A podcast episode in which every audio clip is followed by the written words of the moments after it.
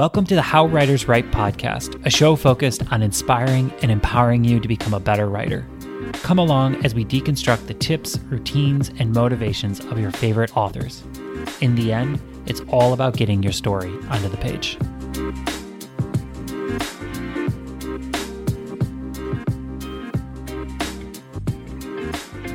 Welcome to the How Writers Write podcast. I am your host, Brian, and today's special guest is Alexis Henderson. Alexis is a speculative fiction writer with a penchant for dark fantasy, witchcraft, and cosmic horror. She grew up in one of America's most haunted cities, Savannah, Georgia, which I just went to, and it is stunningly beautiful, which instilled in her a lifelong love of ghost stories. Currently, Alexis resides in the sun soaked marshland of Charleston, South Carolina, just like me. The first time I've interviewed somebody in Charleston, but it sounds like you moved. We're going to talk about that in a second. Her upcoming novel, House of Hunger, will be released in the US on September 27th, 2022. So we should be within a couple days of when this airs.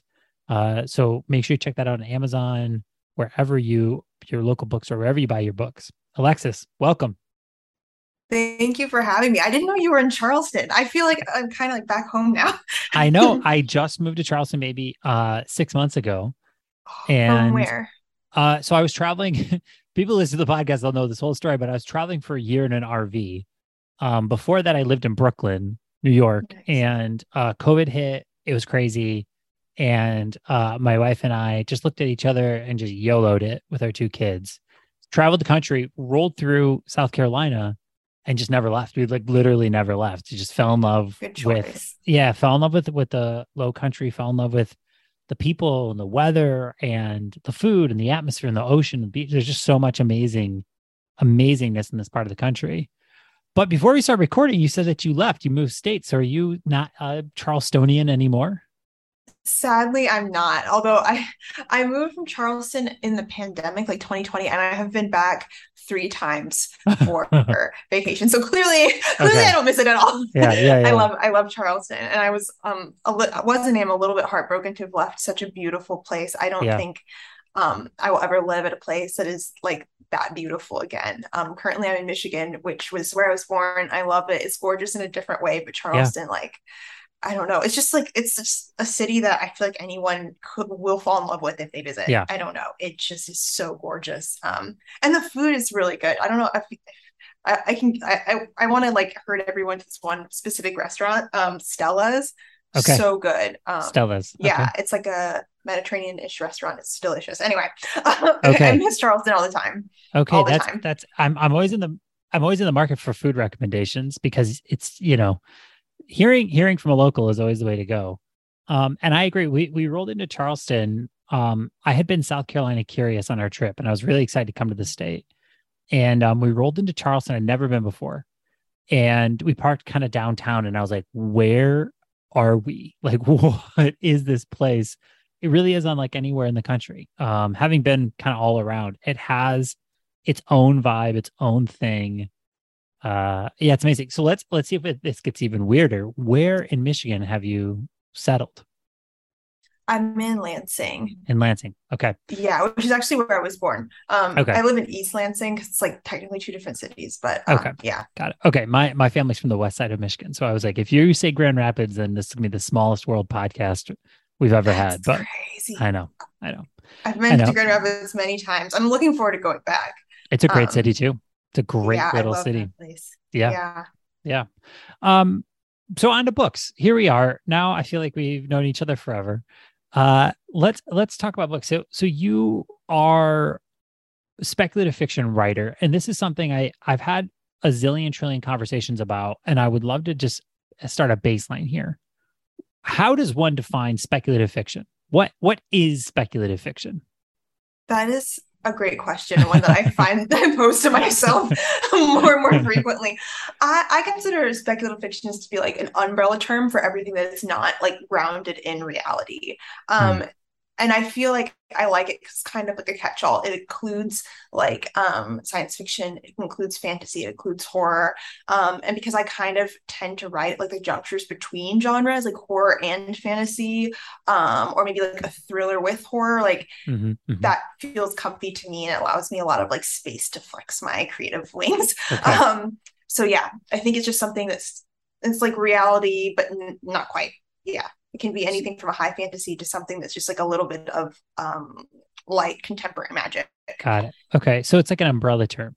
It, it, it like mm-hmm. covers a broad span of genres. It's like a i don't know meta genre and there's other yeah. Okay. Like a catch-all. Yeah I, have heard i've heard it defined in a couple different ways and so it's always interesting. I, I don't feel like there's a, a lot of places where in the genre world where there's confusion on the term. You know what I mean? Like romance, everyone's pretty clear what romance, you know, fantasy, maybe sci-fi is a little toss up there. Um, but it's interesting. Speculative fiction tends to get a little like it gets a little hazy of what yeah. it is and what it isn't, you know? Yeah. Um, I think that's why I feel so comfy writing in that space because I feel a little hazy as to what okay. I'm writing. so it, like it feels like it's a good fit for me. Yeah. Yeah. Okay. So um I want to I want to talk to you about something that's been on my mind a lot, and uh, I think it's something a lot of writers struggle with a lot and focus a lot of their energy on. I'm using the word a lot too much there, but um, I want to talk about failure, and mm. I'm curious if if if you've ever taken like a two by four to the face of failure in your writing life. Oh, absolutely. 2020 was a giant two by four to my face. I mean, probably to everyone's face, but like, yeah.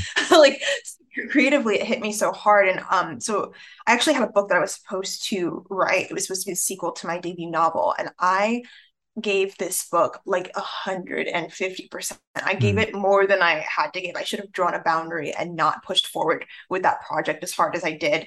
But it resulted in trying to write a book that didn't want to be written. Um, and then having an actual total breakdown when I mm. finally realized like I cannot do this. Like this is something that can't be forced. It doesn't matter how um how much I track my word count, how hard I am on myself, how hard I'm fighting for it. This is a story that's just not ready to be told yet. Um, so that, all culminated with me like crying on the phone with my agent. I, and I mean like sobbing, oh my. like my eye was twitching. Oh. It was it was like one of the most embarrassing, humbling, but I think probably one of the best things that could have happened to me creatively. Um, because I really, I think got out of touch with myself um, while forcing my way through this book. But in my head, it was like, this is my job. Like you have one mm. job and you can't do this one thing. Um, you're being paid to do this and you still can't. And like it, it was so difficult for me to realize that like there are just some things that are beyond um, productivity hacks and right. and like right. writing tips and like responsibility. Like sometimes you just have to wait.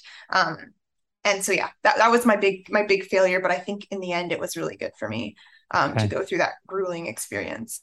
You're you're um touching on something i don't like. I, I don't like i don't like what you're saying. Like it makes me feel a little what what are the things specifically that is like uh that i'm not liking?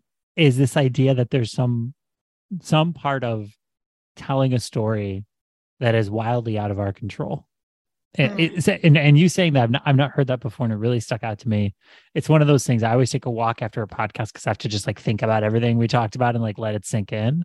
Um, but it's something that I'm going to take on my walk, which is like sometimes a book's not ready to be written. And I, I would love to just unpack that. Like, what does that mean? The book's not ready to be written.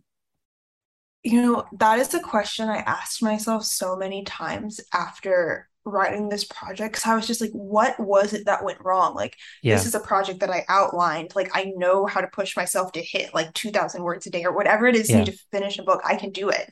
Um, it's also strange because when I was write, reading back over what I was writing, I wasn't thinking, oh my gosh, the writing is bad. It was just not right. It just, it didn't feel the way that it was supposed to. It wasn't the story that I wanted to tell when it was out on the page. And I I, I wonder if the reason the story wasn't ready to be written has less to do with some magical thing about like the characters in the story and the setting yeah. and, and coming to me like a blessing and more like um more like maybe I was not in a place where I was like mentally well enough or ready to tell that story. I think that I think I had maybe neglected myself a little bit hmm. um, mm. in a lot of areas, and maybe maybe I did have more control over whether or not that story would have flowed out of me, but I, I just wasn't filling myself up um, enough at the time to produce. So I, I have you know, I know some people believe in like this idea of like muses where like a story just kind of comes to you, you just have to yeah. wait until it's ready. And I'm not that campy, I guess. I I um I think I'm a little bit more agnostic in my creative approach. Um, but at the same time, I think what did humble me was this realization that even if I do everything right, that sometimes the book that I'm left with is just not the one that I wanted to write. Um, and even if I try to rewrite it and write it again, write it again, sometimes the only thing that can kind of fix a creative project is time away. Um, I hate it too. Yeah. I, I, absolutely, it, yeah. it, infuriated me. I was so pissed off for like weeks afterward, um, just sure. like fuming. Yeah, because I yeah. think there's this idea that like we earn books with hard work. Right. So like we put in the work, we hone our skill, we create the outline, we do the right things, we show up, and then as a reward, we're left with like a book, like a book that we're hopefully proud of and that we like. But I think that sometimes things don't shake out that way. Um, and yeah, that I, I hated it, and yeah. I still kind of um fume. But I have I have thoughts and feelings as as to why maybe that particular book didn't pan out, and I think it's because I wasn't necessarily having fun, and I don't know how I could have made myself have fun, but I think that's what I lost touch with was a sense of like enjoyment and whimsy and excitement about what I was writing. Yeah. So. What What's interesting? What's interesting? I, I'd love to hear thoughts on this. I've often thought and wondered if these stories exist outside of the writer. Mm. Not not quite in a muse where it's like you're beholden to this thing to come down and sprinkle muse dust over you to be able to work. I, I don't I don't mean in that capacity.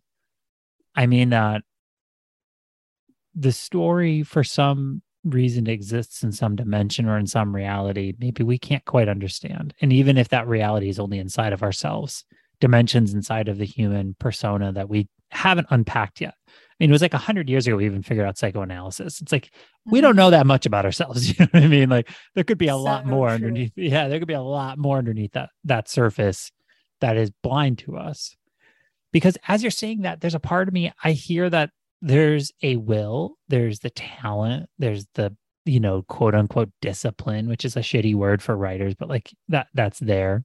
There's the craft, there's all the right components, but there's a separation between you as you exist in some physical form with some abilities and this story that couldn't quite make its way from where it was at through you onto a page. And it makes me think that there's a separation. There's two different entities. Is that fair?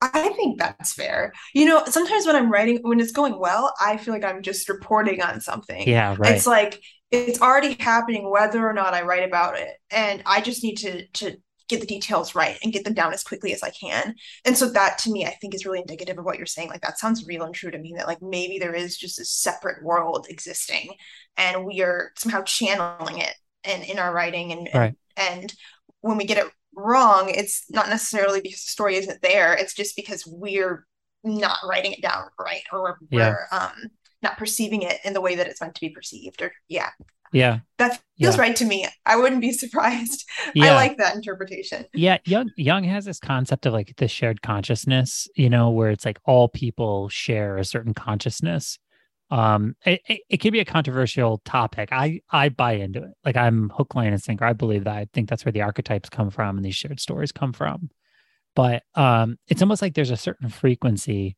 some stories are tuned to and sometimes mm-hmm. we're not tuned in the same frequency and and or get out of tune you know and it makes it really hard to take that story into into the real world then like to to translate it i suppose yeah, um, I absolutely agree. Yeah, it's it's it's one of those concepts you'll never prove. It it and it's just fun to think about. It's a thought experiment. It's maybe a paradigm to live by, but it's like I have no proof of this. I just made this up, kind of. Um, but it makes sense in my brain at least. Um, Mine too. Yeah, yeah. So so so you had this tough year. Um, you worked on a project. Um, suffered suffered the heartbreak, the tragedy of failure. I sometimes get get really mad when people glorify failure. They're like, "You gotta fail. Failing's it's the best way to go forward." And it's just kind of like, yeah, but it really hurts when you actually fail and it costs you something. It hurts like hell. Like it hurts. Yeah. Um, and so like, how did you get back to the desk? Because some people might have just thrown the towel in. Some people have been like, "This this is stupid. I'm not doing. I'm gonna go do something that doesn't require me to rip my soul to pieces." Um, so how did you get back? Um, you know, I, I really thought for a lot, a lot of 2020 that like I, I was a one book and done author. Like I thought that maybe I was just mm. irrevocably broken in that way. Like it just wasn't yeah. going to work again for me. I was never going to find that spark again because I went through so much of that year without it. And um, I remember my editor was like, you know, oh, we need another book from you. Like, you know, you, you have to publish something as a two book deal. So what, what's going to happen? And I was like, I don't know. I just didn't have something, you know, I was mm-hmm. for the first time in my life, just had nothing, nothing, no ideas. And so I actually went back um, to this partial, mostly, um, actually it was like a completed draft of, um, but very rough, completed draft of uh, this project I had been working on um, that I worked on right after I sold The Year of the Witching. And it was just this like kind of like vampiric novel. It turned into a novel that um, it's going to be published a week from now, House of Hunger. But um, at the time, it, I don't even know if it had a title. It was just like um, this like really messy draft, and it was a lot of it wasn't good. Um, but it was written with like a lot of like oomph, I guess, like a lot of like passion. I could tell I was having yeah. fun, even though the material yeah. was very raw and not polished. And reading this, I was like almost able to remind myself of like oh, like this is supposed to be fun. Like you were clearly having fun here. Mm. And I think that kind of began to pull me out. So I was like, I'll just kind of fiddle with it. I'm not going to set word count goals. I'm not going to write things that don't feel fun. I'm only going to write the parts that are interesting to me and I'm just going to see what I can do. And I was able to like do it step by step. Um, mm. and that that book really brought me back. And i remember just like you know when you get like so low that you're just like you're literally fully at the bargaining stage. I was like i will write anything in any genre if i can just have fun again. Like yeah. i will do i don't care what it is. Like if i can just have fun and write something that feels at least a little bit more effortless and like not as much of a burden then i'll do anything. And i remember that writing house of hunger just trying to follow that instinct and have a lot of fun um, and that carried me through the book and i think that that fixed me um, in, in a way or at least it, yeah. it taught me what i was what, what, i had somehow through the publishing process it taught me something i had forgotten. Um, yeah. Yeah. Yeah. Uh, did, did you feel as if did you feel as if the the book that failed the unknown title we won't even name it the name that shan't be named uh, do you do you feel as if you had a different north star on that book other than this should be fun. Like i'm gonna i'm gonna follow my passion. Like like were you were you pointed towards a different direction maybe publishing success or my will my audience like this? Or is this up to some sort of literary standard of whatever somebody created? Were, were, were you pointed in a different direction as you look back? Uh with the book that sh- should be written was i like in a different I was yeah, yeah like sorry. Um yeah, more more I, am trying to parse out, right? Because because a lot of people are are going to be sitting in a similar spot in their in their life in their writing life where they're they're they're hearing you speak and you're speaking into their soul because they're like I cannot write anymore. I used to be able to write and I cannot write. And I'm trying to understand, what I'm trying to unpack is like, did you have a uh, did your north star of how you were working and what you were working towards shift from one thing in the book that shall not, not be named to this needs to be enjoyable. I need to have fun in a project that wound up being successful?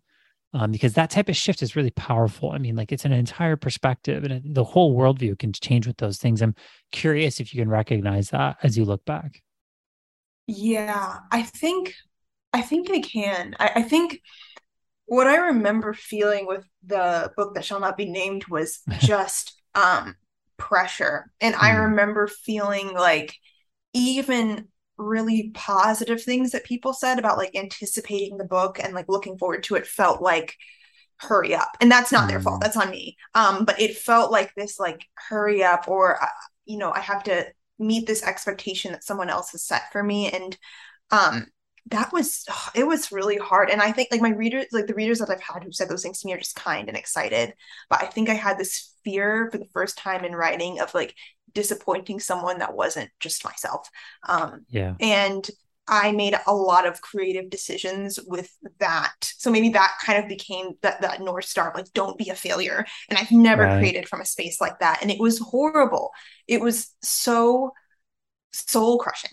Um to yeah. to to be in that space. But that was, I think, I think that was just me a little bit kind of cracking under under the publishing pressure. I know that so many authors talk about that like 2nd mm-hmm. book syndrome where you're just kind yeah. of like struggling through something. And as a rule, I'm pretty superstitious about my projects. Like I, I like to not even talk about them to really anyone. Usually, I mean, sometimes I will my agent, but a lot of times I don't like to talk about projects until they're basically finished. And that was my rule before I published The Year of the Witching. So to go from that to, a, you know, a second book that is cropping up on Amazon and, and people are talking about it, and stuff like that before I've even finished the first draft was like, oh my gosh, it kind of felt like standing in an auditorium in my underwear, like on stage, like yeah. just like everyone, it was like eyes yeah. on me while I was writing. And it was, it felt not good. Um, yeah. But I had to learn how to deal with that. I think it's like, I, I kind of hate hearing myself whine about it because it's like, well, you wanted that though. You chose to be a published author and this is what comes with it. But I think that I was ill prepared for the kind of boundaries I need to set within myself um, when it comes to allowing other people's um, expectations to shape my creative process. Yeah. And and I think I mean the, the reason this topic is so important that and we're spending so much time talking about it is just because a lot of people even before they're published are placing expectations that are crippling on themselves. Yeah. And um one of the things one of the things whenever i kind of talk one-on-one with writers is like listen high expectations are oftentimes going to lead you to what we call writer's block um, which which essentially is like you cannot get into flow. Um, hmm. the stakes are too high for your brain to disengage because every moment you're writing, there's something else going on in the back of your brain. You're questioning your writing decisions, questioning your narrative decisions, plot decisions, character decisions, to the point that that chatter. I mean, in like you know, in like Eastern philosophy called monkey mind, which is great because that's really what it feels like. That monkey mind just is overwhelming. And so to, to, to sum this up and to kind of pull this into because I was trying to be really practical, really, you know, here's this amazing, not amazing, you know, this uh experience you had, and we can now amazingly take from that experience and try and be like, okay, what what can we parse out and learn from this? It's it's uh that North Star is critical. Right. I mean, I mean, like your the mm-hmm. your your face as you talked about the pressure and expectation completely shifted as when you were talking about writing for joy J- just just mm. your, your your exact energy flowed so quickly between those two things. And that's so powerful for writers out there. If you're like hey the words aren't flowing one of the things to immediately examine is that north star and the pressure and the expectations you're putting on yourself. Um and and maybe talk to a friend or talk to somebody to help you figure out how to like have a high standard but low expectations. And that's two different things. Um yeah. Oh i love that. Yeah yeah without being too preachy I, I don't want to be preaching people but i see this a lot where people are like editing the same paragraph 500 times you know yeah. over and over and over and over again because they think it's not perfect and it's like listen you, you got to work through um you got to work through that north star of perfection before you're gonna be able to move forward unfortunately in this life Absolutely. good stuff. Good, heavy, heavy but important topic. Um, I, I, I do want to switch gears though to to a different topic that I've I've been fortunate to have a, a fair amount of horror writers on the show. Um, writers who write scary stuff that I get scared about. Um, because I'm a big scaredy pants. Um, what what is it? You know, you write dark fantasy, witchcraft, cosmic horror. Um, what is it about that world? Of the spirit realm or however you would describe it that for you as a writer is like really fertile ground. Like what is it you can explore there thematically or from a character or plot or whatever it might be that maybe is not necessarily you're able to explore from a different i don't say genre but you know if you're writing just straight i don't know modern day literary fiction you know uh, what what what is it that that you can access from that space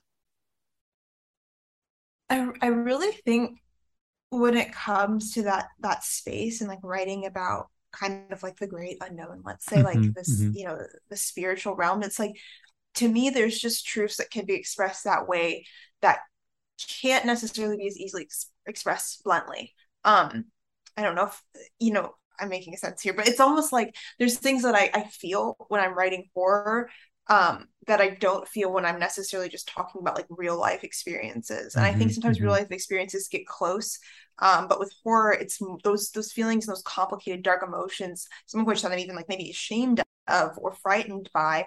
They feel evocative, and somehow I feel safe to feel them within the context of horror. Maybe because it's like, oh, it's not real. It's still it's still make believe, you know. Mm. Um, yeah, I think horror does allow me to con- confront things that I just I can't in reality. Um, I'm thinking just like even um even just like the idea of death right? That like one day i'm just going to end up and it's it's over. It's easier for me to confront kind of a monster that represents death than to sit here and think about like one day my mom isn't going to be here or yeah, one day you yeah, know yeah. the kitten i just got is going to go.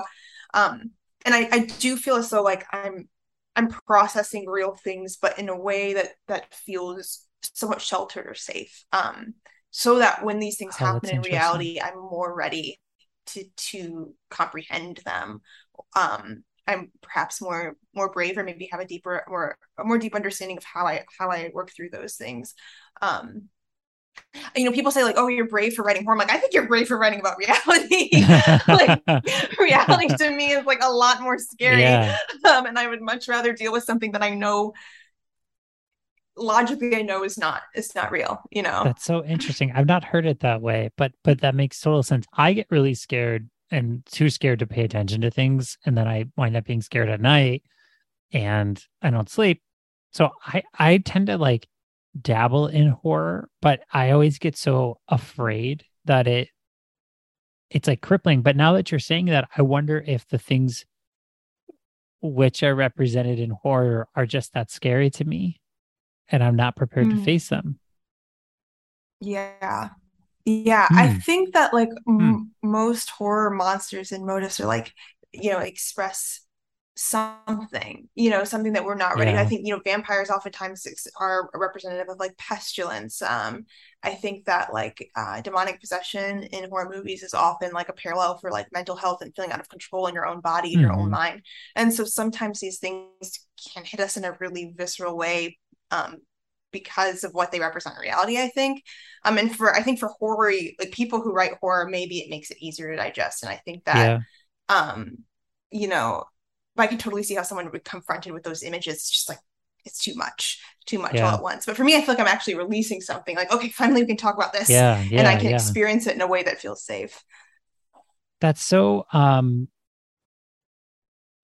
that that's so uh interesting. I've i've never thought about it kind of from from that perspective because I've thought I, the, the, parallel that came to mind is I've thought a lot about like true crime, d- different different topic, but like why do we like true crime? Like like why do we have podcasts and YouTube shows and all this stuff about horrific things that happen to people, and they have you know so much popularity, and I I, th- I do think you're right in that it like exercises a piece of our fear, um, that allows us to experience it, but in some sort of like safe confines.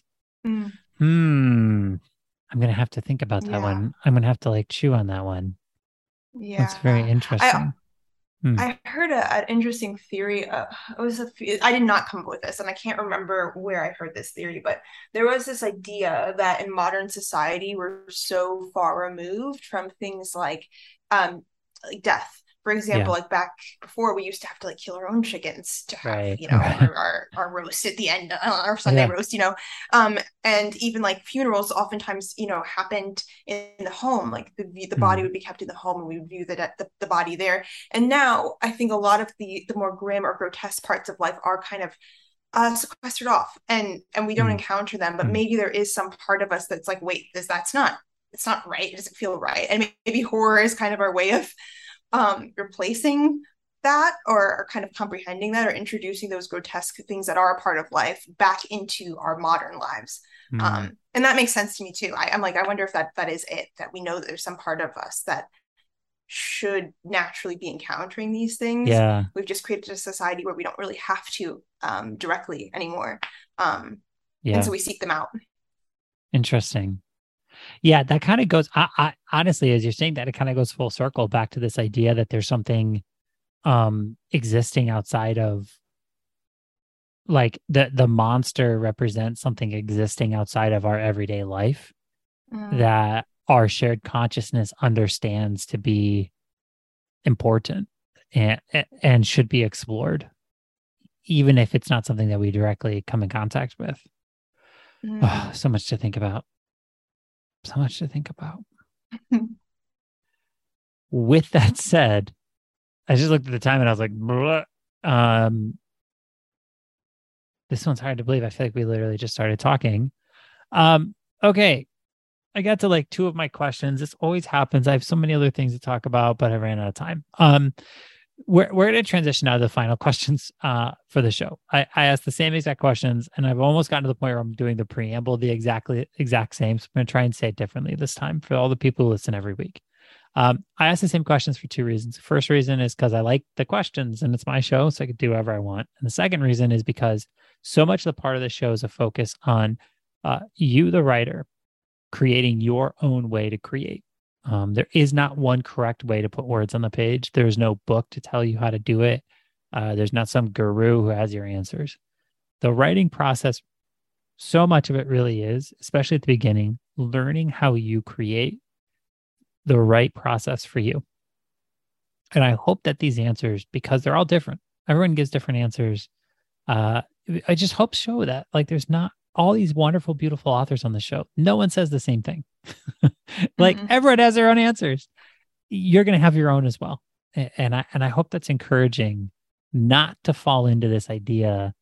Uh, this isn't school. There's not a right and wrong answer here. Uh, you have to find your own way. And I hope these answers help you help you get there and maybe make you laugh or smile or whatever. With that said, preamble done. Uh, let's job, jump, dive into jump dive all the different ways I tried to say that into these final six questions. So the first question is this uh, What do you view is your role as a storyteller? Um, let's see. I, I would say to observe the familiar and make what seems familiar feel strange. Hmm. to observe the familiar and make the familiar feel strange. Mm. I'm gonna, yeah. have to un- I'm gonna have to unpack that one. Will you give me one more sentence? or two I, or three I, or four i i like i think my role or my comfy spot as a storyteller is to take tropes or ideas witches or vampires yeah. um and use someone's familiarity to like lure them in like almost like their familiarity is like a hook. And mm. i pull them mm. into my world where the things that they think are familiar are just slightly askew or different. And hopefully that makes them think of things in maybe a different way. Um yeah. Interesting. Okay i like that. I like that a lot um, okay. Uh, second question. What is the one word that best describes you? Probably whimsical. I whimsical. Think. Okay. Yeah. Whimsical. I like that word. I don't know if we've gotten whimsical before. Uh, okay. Next question. If you had to pick a spirit book, so this is a book that if you died and you were able to be reincarnated as a book, this is the book you would choose to spend all time as. Uh, what book would it be? Good Night Moon. Easy. Interesting. Okay. Coziest book ever. I want to live there. I could spend eternity in that little house in that little room. Oh, so interesting. I just uh, read that book coincidentally enough. Um, small world on that one. Uh, okay. Next question. Is there a specific tool, pencil, software, chair, uh, coffee, tea, anything at all that you absolutely must have to write? Um, I think I need a calendar. Um, just so I can write down like what I'm doing every day and then look back and mm. know that mm. like even if I'm only writing two words a day, I'm making progress. You have made progress. So so you like mm. to keep mm-hmm. track of progress. You have like a system in place for that. Yeah, it helps me feel I guess like encouraged and like yeah. things are happening and plants are growing and I'm I'm growing as a person, and a writer. Yeah, yeah, yeah. Yeah. The podcast episode number two is going to be talking about that because I I I love talking about like the actual process, like nitty gritty nuts and bolts of creation. I, I think it's really important and under discussed, but we'll do that on round two. Okay. Uh, we kind of touched on this, but let's let's dive into it specifically. How do you deal with the constant ups and downs of the writing life? Um, let's see. Well, I I normally become more reclusive the more stressed I get. Um, so hmm. I take time away from social media and stuff when I find myself getting overwhelmed. But I think I also these days, like we were talking about earlier, I just try to pursue whatever is most fun to me. And um, something I've started doing lately, which has nothing and everything to do with writing, but I have like what I call kid days, where I try to channel the person that I was when I was like nine years old. And I'm like, mm. what would you, nine year old Alexis, like to do today? And normally that's like Animal Crossing, sometimes it's like finger painting, yeah, eating dessert yeah. for dinner. Yeah. And I find that like after I've had a kid day, um, where I'm just like doing whatever I want to do, having fun, watching horror movies, eating candy at like nine in the morning, whatever it is. After I've done that, I feel like I've had like a week long break from everything from writing. It's just like a recharge. Um, yeah. And then like when I'm writing, I also yeah, yeah, yeah. It's just yeah. kind of like it, it's a it's a recharge where I can just like not have to think about anything related to writing. And then when I come back to writing, I find that I'm having a lot more fun and maybe more in tune with what I what I enjoy. So mm. I love that.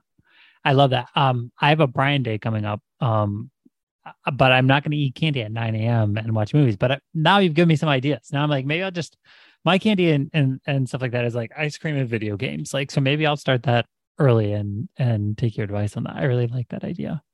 Um, you should go big. Yeah, yeah. I mean, I mean, why not? Life's short. Uh, mm-hmm. Last question for you: If you could give one piece of advice to new writers out there, what would it be?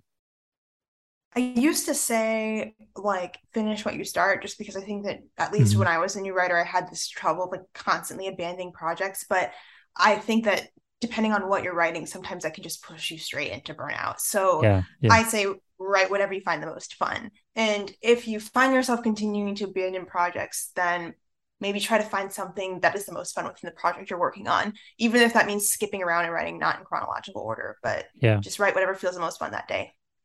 I love that. Um, where can people find you on the internet? How can they learn more about you? I'm on Twitter, um, and my handle is at um, Alex H Writes over on Twitter. On Instagram, I'm at Lexis L E X I S H. Um, and then uh, my website, alexishenderson.com, has links to uh, my newsletter, which is over on Substack. Yep. Um, and I try to put out a newsletter every month ish, depending. okay.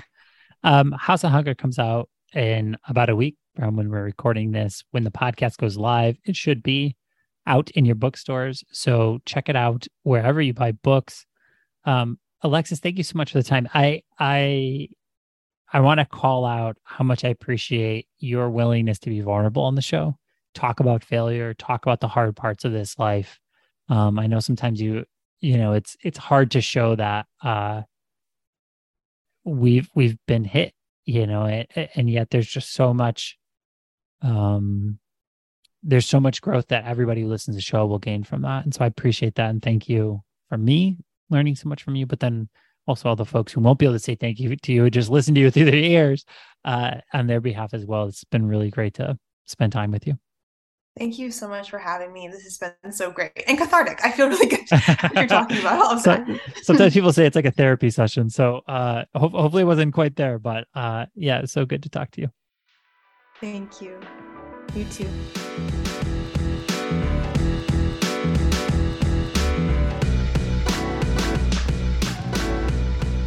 Uh, if you haven't yet, please check us out on happywriter.co where you can join our writing membership for free. Come hang out with us, enjoy a writing community. Also, leave us a rating review on iTunes if you can. It means the world to me. Lastly, I just want to say thank you so much for listening. I really do appreciate it, and I hope you have a wonderful week of writing.